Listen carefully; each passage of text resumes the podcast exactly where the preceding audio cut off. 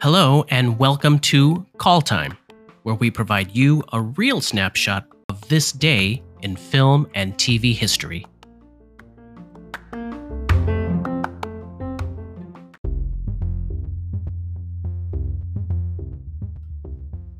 December 1st.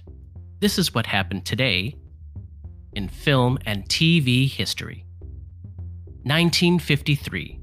Hugh Hefner publishes the first edition of Playboy, featuring Marilyn Monroe as the physical magazine's very first centerfold.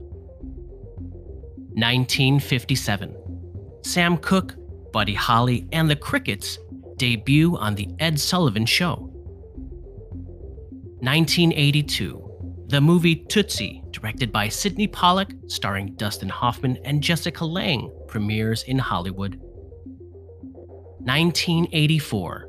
The movie Beverly Hills Cop, directed by Martin Brest, starring Eddie Murphy and Judge Reinhold, premieres in LA. 2003.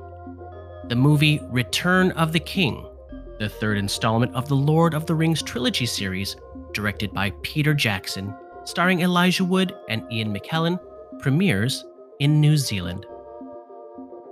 2018. The world's first super high definition 8K TV channel by broadcaster NHK launches in Japan. 1994. Richard Gere and Cindy Crawford announced they are separating after four years of marriage.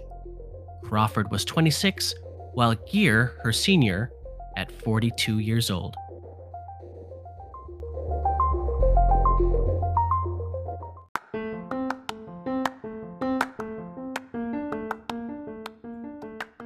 That's all the film and TV history headlines we have for December 1st.